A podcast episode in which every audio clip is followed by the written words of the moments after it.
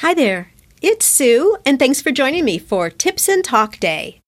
These are bite-sized topics that I pull from community questions and things that I'm observing in the world of handmade small business. If you'd like to submit a topic, DM me over on Instagram at GiftBizUnwrapped. Before we get started, I'm going to share a secret with you. One of my superpowers is the ability to get an enormous number of tasks and projects done each and every week. I easily meet deadlines, rarely forget to do something, and know at the start of each day what needs priority attention and action. Type A personality? Yes. And a follow-through on the Kobe assessment, which should have given me the clue. But it wasn't until people started commenting to me that I realized not everyone naturally knows how to do this. It's the biggest single contributor to the growth I always see in my businesses, without spending hours and hours working either. It's about focus and doing the right things efficiently. Prompted by all the questions on how I do this, I went about finding a way to help you perform at a higher level too. I analyzed my methods and formalized my process, which is one many of my coaching clients now also follow. You can use it too. It's all part of a tool called the Inspired Daily Planner, made specifically for gifters, bakers, crafters, and makers. Make no mistake, this is not your ordinary planner. First off, it comes with a video explaining my productivity strategy. And the physical planner isn't dated, so you can start using it the second it arrives at your doorstep. And that's not all. Included for each day is a motivational or business building tip, and plenty of space to capture and book in time for to-dos, scheduled appointments, and all those ideas that are now getting lost. You can watch the video for free and then get your Inspired Daily Planner at giftbizunwrapped.com/inspired. Getting your dreams on paper makes them more likely to come true. Setting intentions is the direct path to manifesting what you want. Journaling, creating a vision board, or closing your eyes and imagining yourself achieving what you've set out to do are various actions to take as you let your dreams swirl around in your mind. All of these are worthwhile activities to bring your desires into reality. But there's more to it than that, and this is where our wishes for what could be remain that, just dreams. I'm sure you've had someone in your life who repeats over and over again how they're going to take that vacation to Italy, write a book, or change careers.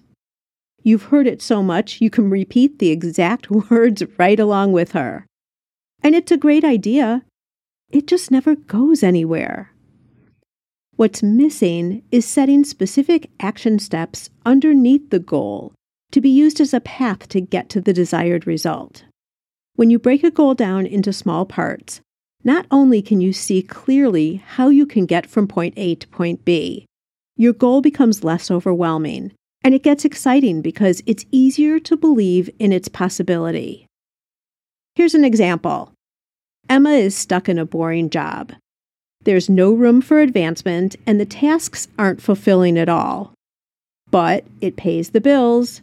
She's relatively secure in her position, she's been there forever, and has a solid performance every month. But she's long thought about adding excitement into her life by starting a dog treat business.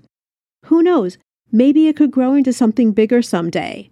Emma's dreamt about this, shared it with others, and gotten positive reactions to her idea. Yet still, it remains talk. Why? It's because there's no tangible plan to move it forward.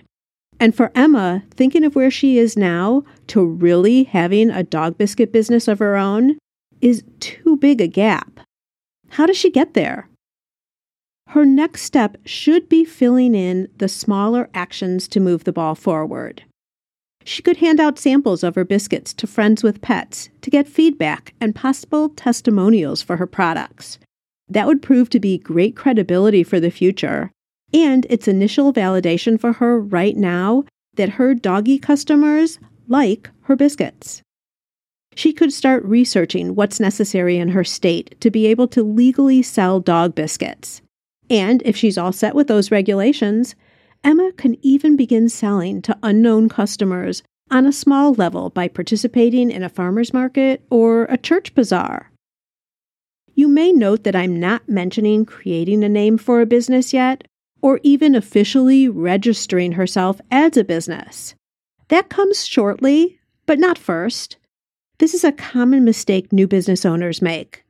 And as an aside, if you want to learn more about starting up, watch my free video called 5 Not-So-Obvious Mistakes That Get in Your Way When Starting a Handmade Product Business.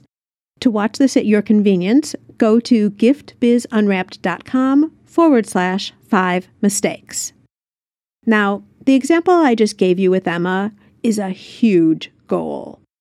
But there are many smaller goals that don't ever have a chance for the exact same reason. The gap between the statement to reality is too big, or it's too vague. When something's too vague, the chance that it will actually happen is almost nil. Every Monday in Gift Biz Breeze, my Facebook group, there's a post addressing this issue. Here you can tell us what one thing is that you want to accomplish during the week. Of course, you'll do lots of things besides this one thing, but if you can identify and complete a significant step in moving the ball forward towards your big goal by Friday, imagine how this can build on itself week after week. That's my intention of having this post prompt. There are a few other things also to keep in mind when you're creating this one thing each Monday.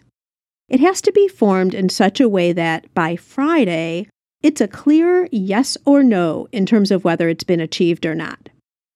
Let's say your overall goal is that you want to start selling your products at local craft fairs. A Momentum Monday comment would not be, I want to start selling my products at a local show.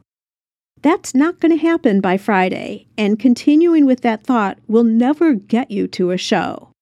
Instead, a weekly goal could be, I'm going to identify 5 local craft shows that are potential options for me.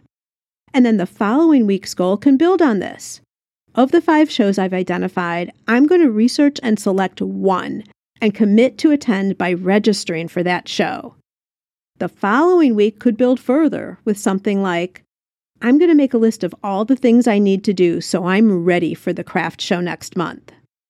Then, week after week, could be tackling groups of these activities in preparation for the show. As you can see, with each one by the end of the week, it's either been done or not. Clear and obvious. Here's another one. Let's say your goal is to make more sales. I actually get this one a lot in Momentum Mondays. How about instead, week 1, I'm going to take multi-scene photos of 10 best-selling products of mine in preparation for my online presence. Week 2, I'm going to sign up and open my shop on Etsy. Week 3, I'm going to research Etsy tutorials on how to optimize my products to get seen by potential customers on Etsy. And week 4, I'm going to integrate Etsy into my regular social media postings and in-person show materials so people know they can order from me online. Get it? This is the true way to advance your dreams. Of course, we're talking business here, but it applies with anything that you want to accomplish in life. Break it down? It can be the littlest step forward. Think about it. 52 little steps in a year? That's a lot of advancement, and before you know it, you'll be wowed by what you can accomplish. Let's start now. Come Monday, I want you to think about, decide on, and commit. What are you going to accomplish by the end of the week? That's a wrap. I'm a get-to-the-point kind of girl, and this is what you can expect from these quick midweek sessions. Now it's your turn. Go out and fulfill that dream of yours. Share your handmade products with us. We want them, and they bring us both so much happiness.